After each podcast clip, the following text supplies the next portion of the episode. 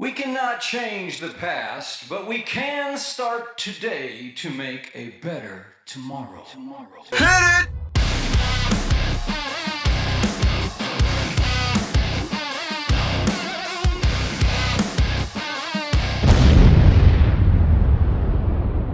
Boba.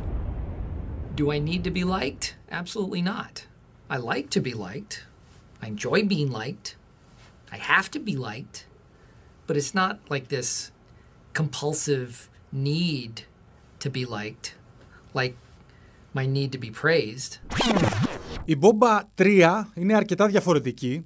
Ε, αφού θα προσγειωθεί στην πραγματικότητα και θα συνομιλήσει λίγο αργότερα με τον Γιάννη Τσαούση για τα 20 χρόνια του Fight Club. Μια επέτειος που σημαίνει, αν είμαι καλός στα μαθηματικά, ότι όσοι ήσασταν 20 χρονών όταν ακούσατε για πρώτη φορά την εκπομπή, τώρα είσαστε 40.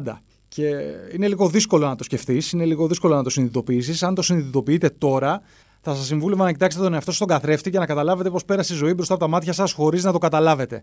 Τι ευκαιρίες αφήσατε να περάσουν, τι κινήσεις δεν κάνατε, πόσα μέρη που θα θέλετε να επισκεφτείτε δεν επισκεφτήκατε, πόσο μάτια είναι όλα αυτά και πώς το πιο πιθανό είναι να έχετε μπροστά σας λιγότερα χρόνια ζωής από αυτά που έχετε ζήσει ήδη. Είμαι ο Θανάσης Ράλης και όταν ξεκίνησε το Fight Club ήμουν 20 χρονών. Τώρα είμαι 40. Σύντομη ενημέρωση από το Big Win Sport FM.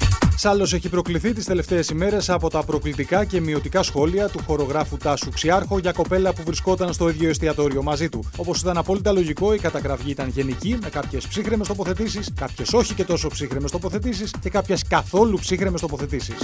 Για το θέμα του χορογράφου έβγαλε ανακοίνωση ο Οργανισμός Μετριοπάθειας και Κοινής Λογικής και χωρίς να τον κατονομάζει, στην ουσία τον φωτογραφίζει και αναφέρει: Υπάρχει ένας πολύ απλός τρόπος για να κάνετε καλύτερη τη ζωή σας αλλά και τις ζωές των γύρων σας. Μην είστε κομπλεξικοί, μην ασχολείστε με τους άλλους, μην είστε μαλάκες και πάνω απ' όλα μην είστε κομπλεξικοί μαλάκες. Τονίζει η ανακοίνωση του Οργανισμού Μετριοπάθειας και Κοινής Λογικής, που είναι πραγματικός οργανισμός, υπάρχει και αν θέλετε ψάξτε το. Θα περιμένω.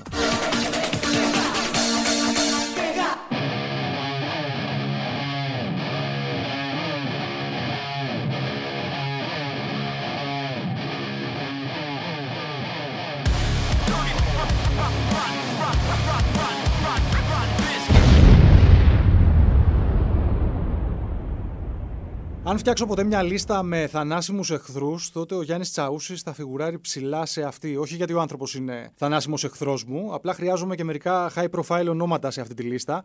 Που γενικά στην πλειονότητά της έχει ανθρώπους όπως ήταν η δασκάλα μου στην Τετάρτη Δημοτικού, η κυρία Κίτσα, και μια υπάλληλος ζαχαροπλαστείου που όταν μπήκα μέσα, μέσα στην καλή χαρά κρατώντας μια τούρτα από άλλο ζαχαροπλαστείο για να πάρω κεράκια και τη ζήτησα κεράκια, μου είπε να πάτε κύριε να πάρετε κεράκια από εκεί που αγοράσατε την τούρτα. Οπότε καλό είναι να έχω κάποιους ανθρώπους σαν τον Γιάννη Τσαούση σε αυτή τη λίστα. Και εκτός από τη λίστα, τον έχω και μαζί μου στο τηλέφωνο για να μιλήσουμε για τα 20 χρόνια του Fight Club. Γιάννη, τι κάνεις; Καλά σου είπε για τα κεράκια αυτή. Ναι, δεν το σκέφτηκα καθόλου εκείνη τη στιγμή, να σου πω την αλήθεια. Μπαίνω μέσα, της λέω κεράκια. Χωρίς... Και με την τούρτα ξεδιάντροπα, έτσι. Ναι, ναι. Ναι, ναι, ναι. Λοιπόν, καλώς ήρθες στην Μπόμπα.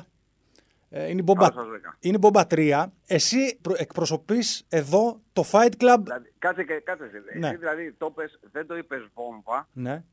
αλλά δεν το είπες και βόμπα Όχι, όχι. για να, κα- για να κάνεις την ψαγμενιά. Όχι, όχι. Ε, είναι κυρίως ένα, μια, ένας συνδυασμός της ελληνικής με την αγγλική λέξη σε περίπτωση διεθνούς καριέρας. Έτσι, Σωστό. ναι. Πάρα πολύ καλά. ε, γινόμαστε και διεθνεί σιγά σιγά. Το Fight Club έβαλε και αυτό ένα νούμερο δίπλα του πριν από μερικές μέρες. Ένα ακόμα νούμερο. Fight Club 20. 20 χρόνια. Ακούσαμε εδώ στον ε, Big Win Sport FM τη Δευτέρα λίγες ημέρες μετά ε, την επέτειο την εορταστική εκπομπή που κάνατε με τον ε, Κώστα Βαϊμάκη ε, όπου μιλήσατε με ανθρώπους από το παρελθόν, από την Εράσπορ, ε, με ακροατές που ήταν όλα αυτά τα χρόνια ε, στο πλευρό σας. Πόσο ακούγεται αρχικά όλο αυτό, το 20 σαν αριθμός; Εντάξει, λίγο περίεργος. Νομίζω ότι δεν υπάρχει άνθρωπος ε, στη ζωή, ίσως εκτός από αυτούς που μπαίνουν στο δημοσιο ο οποίος σκέφτεται ότι θα, θα κάνει κάτι το οποίο ξέρεις, θα μακροημερεύσει σε σημείο που να φτάσει τα 20 χρόνια. Οπότε, ξέρεις, είναι περίεργο. Κάθε, κα- κάθε χρόνος που κλείνει νομίζω ότι εκπλήσουμε τους εαυτούς μας που καταφέρουμε να φτάσουμε μέχρι εκεί. Ήταν τελείως διαφορετική η εποχή έτσι. Τώρα ε, όσοι είναι μικρότερη σε ηλικία δεν μπορούν να το καταλάβουν αυτό ακριβώς, αλλά μιλάμε για μια εντελώς διαφορετική εποχή και για τα αθλητικά ραδιόφωνα και για τον αθλητισμό τότε, αφού σε αθλητικό ραδιόφωνο ξεκίνησε η εκπομπή και συνεχίστηκε στην πορεία. Έτσι. Ήταν άλλος, άλλος κόσμος. Με άλλα πράγματα ασχολούμασταν, άλλα πρόσωπα ήταν ε, κεντρικά τότε. Έχουν αλλάξει κάνα δύο γενιές από όλη αυτή την ιστορία. Βέβαια, έχουν αλλάξει δύο γενιές. Έχει αλλάξει πάρα πολύ η οπτική του ανθρώπου απέναντι στον αθλητισμο Ε, νομίζω... Εντάξει, εμείς ξεκινήσαμε, είναι η αλήθεια, ε, μαζί με μια κομβική αλλαγή που συνέβη στο, στο αθλητικό αλλά και κατ' επέκταση στο, στο οικονομικό γίγνεσθε που ήταν η είσοδος του στοιχήματος στη χώρα. Ναι, ναι, ναι. Αυτό, αυτό έγινε πρώτη πρώτου 2000 και αυτό είναι ένα πράγμα το οποίο ε, μπήκε μέσα και άλλαξε το τοπίο γενικώς, άλλαξε και την ψυχολογία των ανθρώπων και κυρίως τον τρόπο με τον οποίο βλέπουν τα, ε, τα αθλήματα. Κάτι το οποίο στην πορεία, ε, λόγω της, ε, της, των τεχνολογικών αλμάτων και της, ε, της δυνατότητας πλέον φτάνοντας εδώ πέρα να βλέπεις ποδόσφαιρο όλη τη μέρα από ένα πραγματάκι που έχεις στο, στο χεράκι σου, νομίζω ότι άλλαξε και πάρα πολύ τον, και στον τρόπο που βλέπει ο κόσμος τα, τα αθλήματα. Δεν ξέρω ακριβώς να στον περιγράψω ποιος είναι. Ξέρω ότι αν κάποτε όμως οι 20 και οι 40 μπορούσαν να ενθουσιάζονται με το ίδιο πράγμα, τώρα δεν ενθουσιάζονται ακριβώς με τα ίδια Και η, η, η, οπτική τους απέναντι στα αθλήματα, κυρίως ας πούμε απέναντι στο ποδόσφαιρο, είναι πια, ε, είναι πια πολύ διαφορετική. Εκείνη την εποχή πρέπει να ενημερωνόσασταν ε, για το ό,τι γινόταν σε αγώνες και, τα στο εξωτερικό, κυρίως που θα ήταν το βράδυ που κάνατε τις εκπομπές, μέσω teletext, έτσι. Υπήρχε μια τέτοια, ναι. μια τέτοια φάση και πιο παλιά να σου πω, πριν ναι. ακόμα την, ε, την εκπομπή. Uh-huh. Θυμάμαι είχε τύχει και μάλιστα είναι ε, τρομερή συγκυρία. Η, η, η πρώτη πρώτη δουλειά στην οποία είχα εμπλακεί εκτός του εργαστηρίου επαγγελματικής μουσικογραφίας στο οποίο σπούδαζα ήταν τον Νοέμβριο και τον Δεκέμβριο του 1993 mm στον Sky, στην τηλεόραση του Sky. Okay. Ο, Sky ο Sky είχε μόλις ανοίξει τότε λοιπόν. Ναι. Ε, και προσπαθούσε να διαμορφώσει το πρόγραμμά του, ξέρεις, ως νεόκοπο κανάλι. Ε, στο πλαίσιο αυτού, τι έκανε; Επειδή το μεγαλύτερο κομμάτι που είχε αγοράσει στην αρχή ήταν κατεβάζανε δορυφόροι συνέχεια αθλητικά, και ως επιτοπλίστων το πρόγραμμα τους Sky εκείνο τον καιρό απαρτιζόταν από αθλητικά. Mm-hmm. Δηλαδή μπορούσε να, να παίζει να παίζει αθλητικά 8-10 ώρες τη μέρα. Mm-hmm. Γιατί αυτά ήταν που είχε περισσότερο. Οπότε υπήρχε πάρα πολύ, ε, πάρα πολύ δουλειά. Αλλά πλην των δορυφόρων και των πραγμάτων που ε, βάζανε, όλα τα υπόλοιπα, σε όλα για όλα τα υπόλοιπα, η θα πω ένα πολύ χαρακτηριστικό παράδειγμα. Ε, θυμάμαι ένα, ένα βράδυ, γραφείο εκεί στο Sky, και ο Μανώλης Γρηγοράκης ναι. τηλεφωνεί στην Ισπανία, προσέξτε τώρα, ναι. στην Ελπαΐς νομίζω, που είχε κάποιο γνωστό δημοσιογράφο, για να μάθει τις εντεκάδες ενός παιχνιδιού της Μπαρσελώνα που είχε γίνει πριν από λίγες ώρες. Μπαρσελώνα με μια ομάδα που δεν θυμάμαι πια. Okay. Λοιπόν, μιλάει λοιπόν και του υπαγορεύει, μιλάει μια κυρία και η κυρία του υπαγορεύει την ενδεκάδα της μπαρσελωνα Ακούσα πόσο, πόσο, πόσο ε, παράτερο ακούγεται αυτό, πόσο, πόσο παμπάλαιο ακούγεται αυτό αυτή τη στιγμή, έτσι. Λοιπόν, ότι, ότι για να βρεις ένα του Μπαρτζόνα πρέπει να πάρεις τη ε, το χαριτωμένο είναι ότι σε κάποια φάση εκεί που υπάρχει ε, ησυχία, ξέρεις, αυτό το, το μικρό, ε, πώς να πω, βούισμα του εργατικού μελισσιού μόνο μέσα, στο, μέσα, στο, μέσα στο γραφείο, ναι. ξαφνικά ακούγεται ε, η φωνή του Γρηγοράκη από την άκρη να, να λέει τι αμπλανέδο μωρή μαλακισμένη, τι αμπλανέδο μου λες τόση ώρα, αμπελάρδο είναι θα χάσω τη δουλειά μου γάμο το διάολο. Να, να, σου, να σου πω κάτι άλλο, επειδή πλέον ε, έχουν αλλάξει αρκετά τα πράγματα και στο τομέα των, ε, το πώς προσεγγίζουμε τα, τα αθλητικά αλλά και την ενημέρωση γενικότερα. Τότε το να ξεκινήσεις να κάνεις μια όχι ενημερωτική εκπομπή γύρω από τα αθλητικά, αλλά κάτι που θα έχει δώσει χιούμορ μέσα. Δεν θέλω να τη χαρακτηρίσω χιουμοριστική ή σατυρική ή το οτιδήποτε την ε, εκπομπή. Πώς μπήκατε σε όλη αυτή τη διαδικασία, Δεν πρέπει να υπήρχε κάτι παρόμοιο τότε, έτσι. Ε, ναι, νομίζω πως δεν υπήρχε, αλλά επειδή το έχω σκεφτεί και εγώ μέσα στα, στα χρόνια, ε, πέραν του ότι μας είδε από φυσικού μας. Δεν, ε, ξέρεις, δεν κάναμε κάποια ε, σύσκεψη στην οποία είπαμε ότι ξέρεις αυτή τη στιγμή στο ραδιόφωνο υπάρχουν αυτά. Οπότε εμείς αν θέλουμε να κάνουμε κάτι πρέπει να πάμε λίγο παραπέρα και να συζητάμε αυτά και να προσπαθούμε να κάνουμε χιούμο. Δεν έγινε ποτέ τέτοιο πράγμα. Μας βγήκε από φυσικού μας. Ε, νομίζω εξίσου σημαντικό είναι το γεγονός ότι πριν ξεκινήσουμε το ραδιόφωνο ακούγαμε μεν ραδιόφωνο αλλά ίσως όχι τόσο αθλητικό όσο να έχουμε μια πολύ καλή εικόνα του ύφους του αθλητικού ναι, ναι, ραδιοφώνου. Ναι, ναι, Οπότε απλώς μπήκαμε με μια άγνοια θα έλεγα. Σίγουρα η μεγαλύτερη, η μεγαλύτερη επαφή σας θα ήταν σε ώρες μετάδοσης αγώνων, Κυριακές κτλ. κτλ. Δεν είχατε την αυτό. καθημερινότητα αυτό. στο να ανοίξω τι είχε τότε ο Sport FM. Πάμε στη Λιβαδιά, έχουμε έτσι, ένα γκολ. Έτσι, αυτό, έτσι, μέχρι εκεί. Έτσι, έτσι. Ε, επειδή στα πρώτα χρόνια της εκπομπής ε, αναφερθήκατε, ε, αναφερθήκαμε και λίγο τώρα στο, στο ξεκίνημα πολύ ε, επιδερμικά, αλλά ολόκληρη την εκπομπή μπορείτε να την βρείτε στο αρχείο on demand του Big Win Sport FM. Θέλω να το πάω λίγο πιο πέρα, από τότε που αρχίζει και η δική μου επαφή με, με εσάς και μπορώ να μιλήσω λίγο καλύτερα.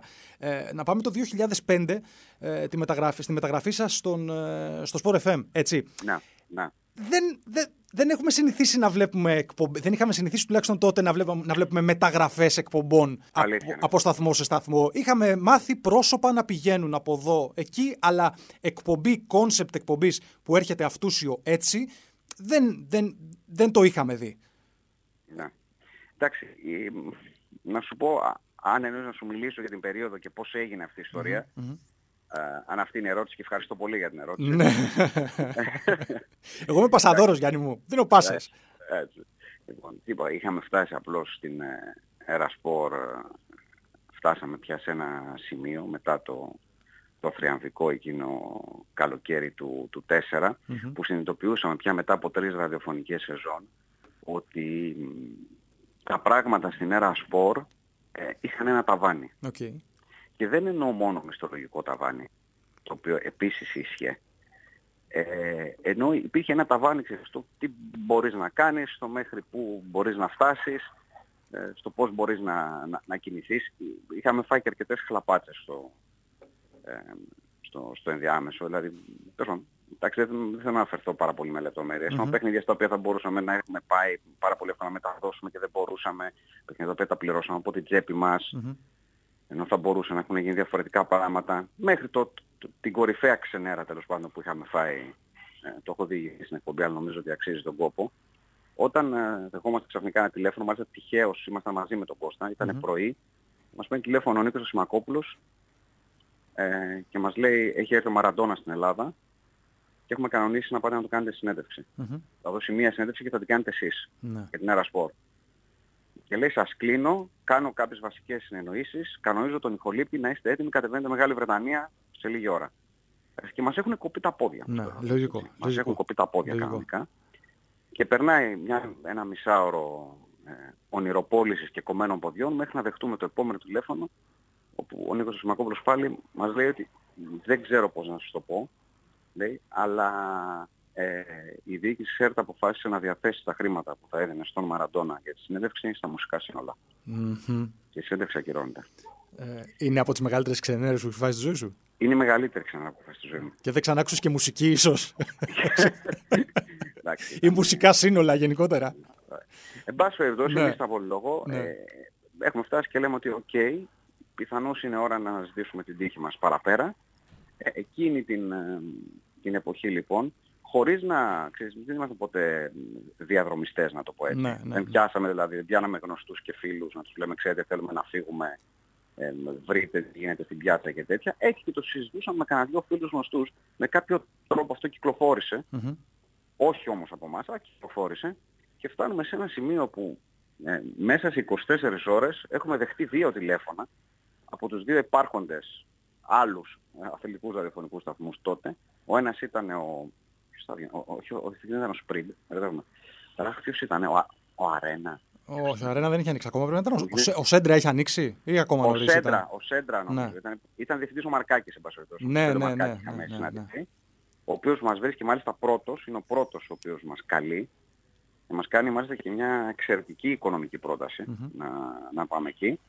Και μέσα σε 24 ώρες δεχόμαστε τηλέφωνο και από το Sport FM και βρισκόμαστε με, το, με τον Γιώργο Χελάκη, ένα μαγαζί της Φιλελλήνων μάλιστα, mm-hmm. θυμάμαι, ο οποίος μας κάνει και αυτό την, ε, την πρότασή του, ε, η οποία ήταν υποδέστερη οικονομικά, το λέω για την, για την ιστορία δεν έχει ναι, κανένα ναι, ναι, ναι, άλλο τέτοιο από του, από του Στέλιου Μαρκάκη, ε, αλλά δεν υπήρχε προφανώς ξέρεις, δίλημα στο κεφάλι μας. Καλά, μιλάμε για Sport FM εκείνη την εποχή του 8-9% του πειρατικά, ναι, ναι, χαμός από εδώ, από εκεί, άλλο πράγμα. Έτσι, άλλο ήταν πολύ απλά, φεύγουμε από τον δεύτερο και πάμε στον πρώτο. Ναι, ναι, άλλο πράγμα. Άλλο. Οπότε έτσι είχαμε. Αλλά για να ολοκληρώσω, επειδή είναι στο κλίμα της εποχής, mm-hmm. και ήταν αυτό πραγματικά αστείο, είναι ότι όταν, όταν φτάνουμε, ε, έχουμε συμφωνήσει, ας πούμε, και ερχόμαστε για πρώτη φορά στον Sport FM, mm-hmm. στα κτίρια της, της Δαβάκη, και μπαίνουμε στο γραφείο του, του Χελάκη για να υπογράψουμε τις συμβάσεις μας, mm-hmm. ε, ο Χελάκης μας λέει, μας λέει πάρα πολύ σοβαρά ότι θα σας υπογράψω για 3 συν 2 και μας πιάνουν κάτι γέλια. Ξέρετε, δεν είχα ακούσει ποτέ τύπου ποδοσφαιρικό συμβόλαιο ναι. σε, ξέρεις, σε παραγωγούς. Τέλος πάντων, εντάξει, ναι. Αυτά. Αχ, και τα υπόλοιπα είναι ιστορία. Έτσι, έτσι. Λοιπόν, ε, αν θέλεις να οριοθετήσεις λίγο την εποχή που η εκπομπή απέκτησε την φόρμουλα που έχει ή που θεωρείς ότι ήταν η καλύτερη φόρμουλα της εκπομπής, πότε περίπου το βάζεις να έχει συμβεί; Να αποκτήσει δηλαδή τη μορφή ε, που, που την έμαθε ο κόσμος. Ναι. Κοίταξε, για πρακτικούς λόγους αυτό άρχισε να συμβαίνει από το 2003 και μετά, οπότε και αποχώρησε ο, ο Παύλος από την εκπομπή, από το γιαννιδη Ε, και αυτό διότι μέχρι τότε κάναμε, έκανε δύο μέρες ο Παύλος, δηλαδή κάναμε μία μέρα ο καθένας με αυτον και τρεις μέρες μαζί. Οπότε δεν είχαμε ολόκληρη την εβδομάδα ξέρεις, να παίρνουμε και το ρυθμό στο που ναι, ναι, ναι, ναι, ναι. Από το καλοκαίρι του 3 και μετά νομίζω η εκπομπή άρχισε να παίρνει το φορμά της. Βεβαίως στην Έρα Σπορ ήταν διαφορετικά, στο Sport FM πολύ διαφορετικό το, το κοινο δεν το συζητάμε. Πολύ πιο αγριεμένο, πολύ πιο απαιτητικό, οπότε ε, χρειαστήκαμε και εκεί μια, μια προσαρμογή. Αλλά νομίζω ότι με το κλείσιμο της πρώτης σεζόν, δηλαδή ας πούμε κάπου στο 2006, είχαμε πια πιάσει το ρυθμό και η εκπομπή είχε περίπου το φορμάτ που έχει και, και μέχρι σήμερα. Ένα τίποτα δηλαδή. ε, αγαπημένη περίοδος της εκπομπής για, για εσένα, προσωπικά μια και μιλάμε μαζί, ε, ένα διάστημα ενός χρόνου, δύο χρόνων, ε, για, να, για να μην το πάμε ας πούμε στην πρώτη της περίοδος στην Ερασπορ ή στο πρώτο διάστημα στο Sport FM, πότε σου άρεσε περισσότερο να το κάνεις αυτό το πράγμα, πότε γούσταρες περισσότερο; Ε, πάντα μου άρεσε να κάνω αυτό το πράγμα. Ξέρεις, η καλύτερη περίοδος μιας εκπομπής έχει να κάνει με το, με το τι συμβαίνει και όλα στην προσωπική σου ζωή και στην γενικότερη κοινωνική ζωή. Δεν είναι, δεν είναι μόνο δικό σου δηλαδή. Και επειδή εμείς κάνουμε περίπου το ίδιο πράγμα και δεν, ε, δεν άλλαξε ποτέ, θα έλεγα ότι ξέρεις, η καλύτερη περίοδος της εκπομπής είναι η περίοδος, χωρίς να σου πω ότι είναι αυτή η χρονια ή η άλλη, που είμαστε και οι δύο καλά και μπορούμε ξέρεις, και η κοινωνία γύρω μας καλά και μπορούμε κατά το δυνατόν πιο ξέγνιαστε ας πούμε να λέμε τις, τις βλακίες που λέμε. 2013 fast forward. Ε, θυμάμαι πολύ καλά εκείνες τις μέρες, ε, τις τελευταίες σας, ε, στο Sport FM, της πρώτης περίοδου, στον, ε, στο Sport FM. Εκείνη την εποχή που σταματάει η εκπομπή «Αποχαιρετάτε τον κόσμο», φεύγεις εσύ τότε από την Αθήνα, ε, θεωρείς στο μυαλό σου, τον πρώτο καιρό έστω, ότι έχει ρίξει αυλαία η εκπομπή οριστικά ή το βλέπεις ως ένα διάλειμμα; Ποτέ δεν ένιωσα ότι τελείωσε οριστικά η εκπομπη αλλά ποτέ δεν έδωσα και κουράγιο στον, στον εαυτό μου ξέρεις, οι φρούδες ελπίδες ότι να είναι σίγουρα ένα διάλειμμα και οπωσδήποτε κάποτε θα, τα, θα τα ξαναβρούμε. Okay. Μια λίγο ενδιάμεση κατάσταση. Ναι. Δεν, ήταν, δεν ήταν οριστικό το αντίο στο μυαλό σου δηλαδή εκείνη την εποχή; Όχι. Όχι, όχι, όχι. Το 2016 επιστρέφετε εδώ αρχικά για εκείνο το αξιομνημόνευτο, φανταστική εκείνη η εκπομπή ε, ναι. για τα 20 χρόνια του, του Sport FM. Τρεις μήνες μετά έρχεστε κανονικά εδώ ξανά με εκπομπή. Ε, όταν ξεκινήσατε ξανά το 2016, έρχεστε πλέον σε μια εντελώς διαφορετική ε, κατάσταση, έρχεστε σε άλλες εγκαταστάσεις, η εκπομπή έχει σταματήσει τρία χρόνια. Τολμώ να πω ότι ε, αν και η κρίση εδώ στην Ελλάδα είχε ξεκινήσει εκεί από το τέλη του 9-10, ε, λόγω του ότι η εκπομπή συνεχιζόταν Ε, μπορεί να βλέπαμε πάνω μας τα σημάδια όλοι στις ζωές μας, αλλά η εκπομπή συνεχιζόταν με τον ίδιο τρόπο. Κάνετε Ναι. το διάλειμμα τρία χρόνια και έρχεστε αντιμέτωποι το 2016 με μια εντελώς διαφορετική ε, κοινωνία, μα- μια πιο, διχα, ε, πιο διχασμένο κόσμο, θε- νομίζω, από ποτέ, σε όλους τους τομείς, έτσι. Στην ε, πολιτική, στο, στον αθλητισμό, σε, σε, σε. Ε, Πο- πο- πώς το προσέγγισες, πώς το προσεγγίσατε για να, για να μπείτε, σαν να, μην, σαν να μην πέρασε μια μέρα ή χρειάστηκε να προσαρμοστείτε ξανά; Περισσότερο το πρώτο από το δευτερο ε, θα έλεγα, χωρίς ιδιαίτερες προσαρμογές, γιατί ακριβώς προσπαθώντας να απομονώσουμε περισσότερο, θα έλεγα, τον, ε, τον, ε, τον εριστικό ε, ή επιθετικό κόσμο. Κοίταξε, στο, στο μυαλό μας, αν θες να, να, να σου πω κάτι, ρε παιδί μου, για την, για την εκπομπή την ίδια. Ε, από την πρώτη ουσιαστικά μέρα ή από την πρώτη φορά δηλαδή, που, το, που το συνειδητοποιήσαμε και μέχρι σήμερα υπάρχει ένα συγκεκριμένο πράγμα το οποίο δεν έχει αλλάξει ποτέ και είναι η πεποίθησή μας. Και αυτό είναι ότι την καλή εκπομπή λόγου, καλή, δεν είναι σωστή λέξη, την ενδιαφέρουσα εκπομπή λόγου, γιατί αυτό έχει σημασία, την ενδιαφέρουσα εκπομπή δηλαδή λόγου, η οποία κρατάει τον ακροατή στη συχνότητα, δεν μπορεί να τη χτυπήσει τίποτα. Οπότε αυτό και μόνο κανένα. Δηλαδή, αν υπάρχει ένας φάρος ξέρεις, μπροστά τον οποίο βλέπουμε και στον οποίο κατευθυνόμαστε και αν υπάρχει ξέρεις, μια, μια στοχοπροσύλωση ε, και μια προσπάθεια από μέρους μας είναι μόνο αυτή. Να μην αφήνουμε ξέρεις, κενά στο λόγο μας και να προσπαθούμε κατά το δυνατόν να συζητάμε για πράγματα τα οποία πιστεύουμε ότι ε, ενδιαφέρουν με τον ένα ή τον άλλο τρόπο αυτούς που μας, ε, μας ακούνε. Οπότε με βάση αυτό ότι δεν κάναμε διαχωρισμό, ότι εμείς ξέρεις, αυτό κάνουμε, όσοι να μας ακούσουν θα μας ακούσουν, λιγότεροι πλέον, γιατί ξέρεις, τα, τα social media ε, σαρώσανε πράγματα στο, στο πέρασμά τους και δεν έμεινε προφανώς το ραδιόφωνο ανέγκυχτο, κάθε άλλο. Είναι ότι αυτό είναι το καλύτερο που μπορούμε να κάνουμε και αυτό προσπαθήσουμε να συνεχίσουμε να κάνουμε. Δεν, είναι- δηλαδή δεν υπάρχει κάτι άλλο να κάνεις σε ραδιοφωνικό ε, ε, επίπεδο, ας το πούμε, σε σχέση με αυτό που κάναμε εμείς. Τι θα μπορούσαμε να κάνουμε; Τι να κάνουμε, να στρίψουμε τη θεματολογία, να κάνουμε κάτι άλλο; Σαν τι δηλαδή θα μπορούσαμε ή θα έπρεπε να κάνουμε; Δεν ξέρω. Ε, επειδή είμαστε σε μια εποχή επίσης που υπάρχει η πεποίθηση από μερικούς ότι ήμαρτον δεν μπορούμε να λέμε ό,τι θέλουμε, ό,τι θα πούμε θα παρεξηγηθεί, ε, αμάν αυτό το cancel culture. Ε, εγώ, σαν άνθρωπος, είμαι της πεποίθησης, δεν λέω ότι συμβαίνει απαραίτητα ε, γενικά, αλλά είμαι της πεποίθησης ότι αν κάποιος ε, στην εκπομπή του στη, στο ραδιόφωνο, στην τηλεόραση, σε αυτά που γράφει κτλ. Ε, δεν είναι. Ε, δεν έχει σεξιστικό λόγο, δεν έχει ομοφοβικό λόγο, δεν έχει ρατσιστικό λόγο. Ε, θεωρητικά πάντα δεν έχει να φοβηθεί τίποτα. Ναι. Έτσι. Αυτής της άποψης είμαι. Δεν λέω ότι συμβαίνει πάντα, γιατί προφανώς υπάρχουν και περιπτώσεις που θα σε πάρει μπάλα ε, ε, λόγω άλλων συνθήκων. Να. Πώς το αντιμετωπίζετε αυτό το πράγμα, θεωρείς ότι ε, μειώνεται λίγο την, ε, τον τρο... κατεβάζετε λίγο τους τόνους ή δεν λέτε αυτά που θα θέλατε γιατί φοβάστε ότι ή λέτε ό,τι θέλετε; Αυξάνουμε λίγο την, την, την αυτολογοκρισία, ε, θα λέγαμε. Ναι, μπορεί να συμβαίνει ε, ακουσίως ε, σε ένα βαθμό.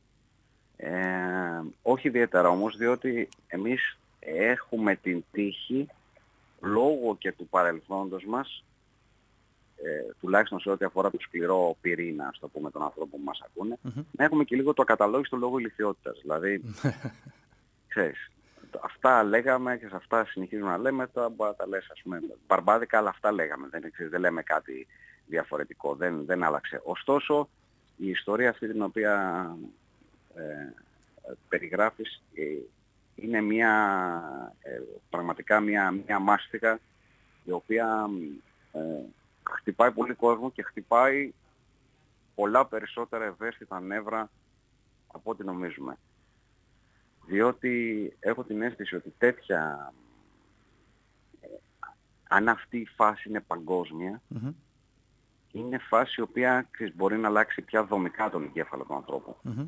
Δεν είναι απλώς μια περαστική ιστορία. Θεωρείς ότι σε όλες τις εκφάνσεις του αυτό επηρεάζει ή μπορεί και κάποιες φορές να κάνει καλό; Δηλαδή, ε, εγώ, ας πούμε, είναι ορισμένες περιπτώσεις που βλέπω ανθρώπους στο εξωτερικό κυρίως. Δεν μιλάω για την Ελλάδα, γιατί εδώ νομίζω στην Ελλάδα ε, έχει επηρεάσει μόνο σε ορισμένες κραυγαλαίες περιπτώσεις, τηλεοπτικά ναι. κυρίως, με σχόλια τα οποία ήταν αδύνατο να περάσουν έτσι.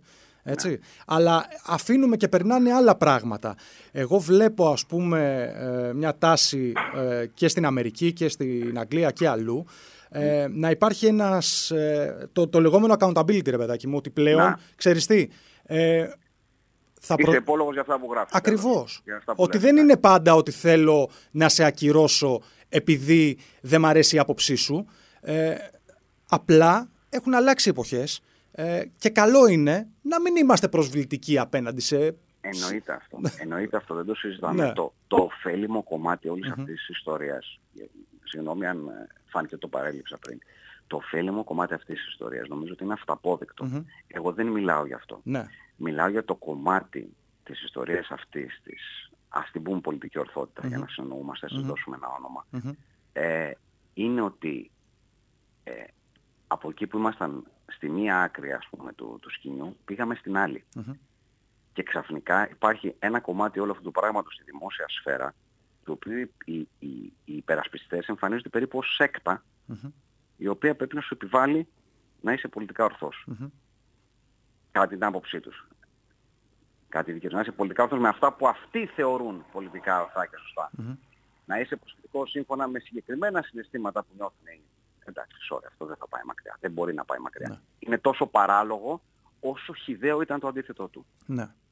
Νομίζω ότι θα βρεθούμε κάπου στη μέση κάποια στιγμή. Καλά, ναι, δεν είμαι και τόσο αισιόδοξος. Δεν είμαι και τόσο αισιόδοξος. Το καλό θα ήταν να βρεθούμε κάπου ναι, στη μέση. Ναι, ναι, το καλό θα ήταν. Ε, επειδή μαζευόμαστε προς το τέλος ε, σιγά σιγά, το νεανικό ακροατήριο το δικό σας, τουλάχιστον στο ξεκίνημα, από εκεί θέλω να ξεκινήσω.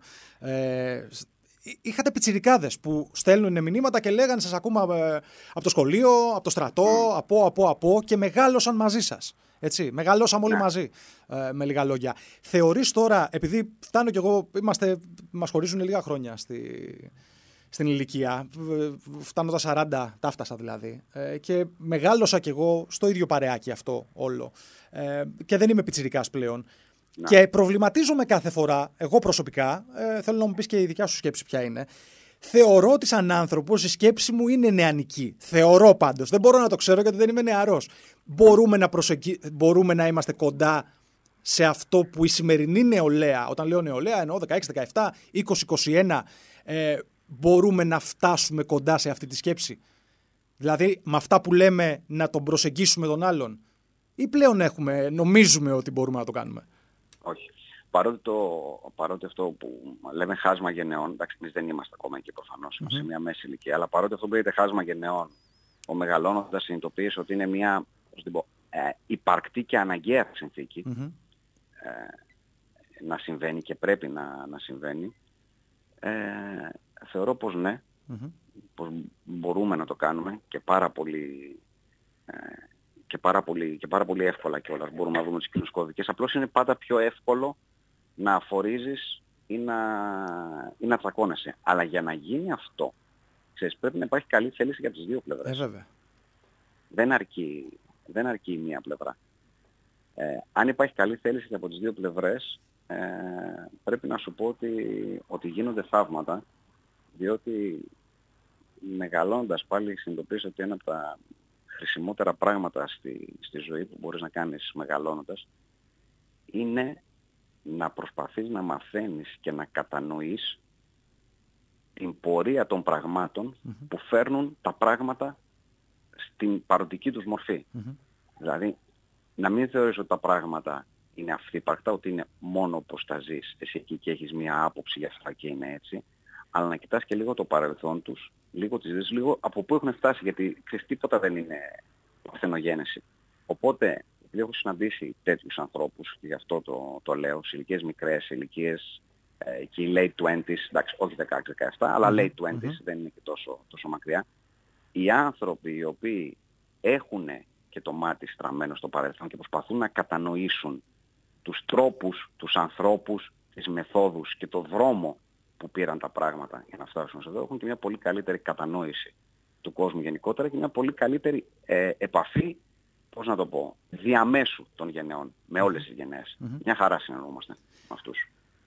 Τελευταία ερώτηση. 20 χρόνια Fight Club. Ε, πόσο καιρό το βλέπεις να πηγαίνει ακόμα, όσο σας στέλνουν στον αέρα ε, ή θα ήθελες να κάνεις κάποια στιγμή στη ζωή σου κάτι διαφορετικό ραδιοφωνικά; Ραδιοφωνικά, ραδιοφωνικά δεν, δεν νομίζω ότι υπάρχει λόγος να κάνω κάτι διαφορετικό από το... Ούτε θα με, ούτε θα με χαροποιούσε να κάνω κάτι διαφορετικό. Ούτε να ακολουθήσεις όλο καριέρα, ας πούμε έτσι. Όλο καριέρα γιατί; το... Όπως τα συγκροτήματα, πάρε το Steak That, ρε παιδάκι μου, έφυγε ο Ρόμπι Williams. να ναι, γίνεις ο Ρόμπι ναι. Williams στο Fight Club, ξέρω. Όχι, έκανα σolo καριέρα ναι. στα, στα Γιάννα, ήταν ναι. και ραδιόφωνα, αλλά όχι, δεν, ναι. δεν είναι. Το, το Fight Club θέλει δύο και εκπομπές τέτοιου τύπου mm-hmm. θέλουν δύο, δεν μπορεί να τις... Ε, δεν μπορεί να τις, δεν μπορεί να τις κάνει ένας. Ε, το Fight Club θα πάει όσο πηγαίνει, δηλαδή όσο είναι όσο το, όσο το ακούει ο κόσμος, δηλαδή αυτό είναι κλεισέ, αλλά είναι και αλήθεια ε, βέβαια, βέβαια. Και ευτυχώς διαμέσου των, και των ε, γνωριμιών που γίνονται, αλλά και διαμέσου των μηνυμάτων και της γενικότερης αίσθησης, έχουμε τουλάχιστον ε, μία εικόνα για το αν το ακροατήριο ανανεώνεται, αυξάνεται και, και πληθύνεται. Και προς το παρόν είναι θετική. Οπότε, ξέρεις, όσο είναι θετική και έχουμε και εμείς το, το, το ίδιο κέφι να το, να το κάνουμε, προχωράμε. Νομίζω ότι είναι απλά τα πράγματα. Γιάννη μου, σε ευχαριστώ πάρα πολύ. Άλλα 20 χρόνια ή 40 χρόνια, πόσα χρόνια να πούμε; Όσο αντέχουμε. Ωραίο θα είναι. Σε κάθε φορά στο τέλος πια θα μιλάμε για χάπια, θα μιλάμε για λάφκα. Έτσι. Ωραία θα είναι. θα φτάσουμε πια εκεί. Να βγάζουμε το, τον μπαρμπαμίτσο. Έτσι, έτσι. Να συζητάμε για την, τη φαρμένη νεολαία και τέτοια. Σε ευχαριστώ πολύ και Αυτή είναι η ζωή θανάσιμη. θα τα ξαναπούμε κάποια στιγμή στις επόμενες 30-40 μπόμπες είμαι σίγουρος. Να σε καλά. Να σε καλά. Σε ευχαριστώ πολύ Γιάννη.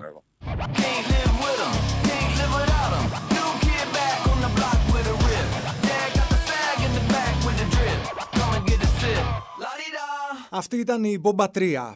Θέλω να σας εξομολογηθώ κάτι. Η εστίαση της προσοχής μου σε κάτι συγκεκριμένο για πάνω από 4,5 με 5 λεπτά δεν είναι κάτι για το οποίο φημίζομαι. Έτσι, κατά τη διάρκεια της κουβέντας μου με τον Γιάννη Τσαούση, άρχισα να φτιάχνω στο μυαλό μου μια φανταστική ιστορία. Σε αυτή, ένας μικρός κύουρο ξεμακραίνει από τη μητέρα του και χάνεται στο δάσος. Κρύβεται όλο το βράδυ στην κορυφή ενός δέντρου και το επόμενο πρωί το παίρνει πλέον απόφαση ότι είναι μόνος του στη ζωή και αρχίζει να περιφέρεται μέχρι που φτάνει στο τέλος του δάσους και στην αρχή της μικρής πόλης.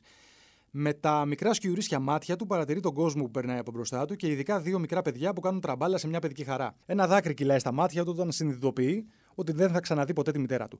Έλα όμως που σε όλο αυτό το χρονικό διάστημα η σκιουρίνα δεν τον έχει αφήσει ποτέ και τον παρακολουθεί από απόσταση. Την ώρα όμως που πάει να τον φωνάξει για να γυρίσει κοντά της, ένας αετός κάνει βουτιά ψηλά προς το μέρος τους και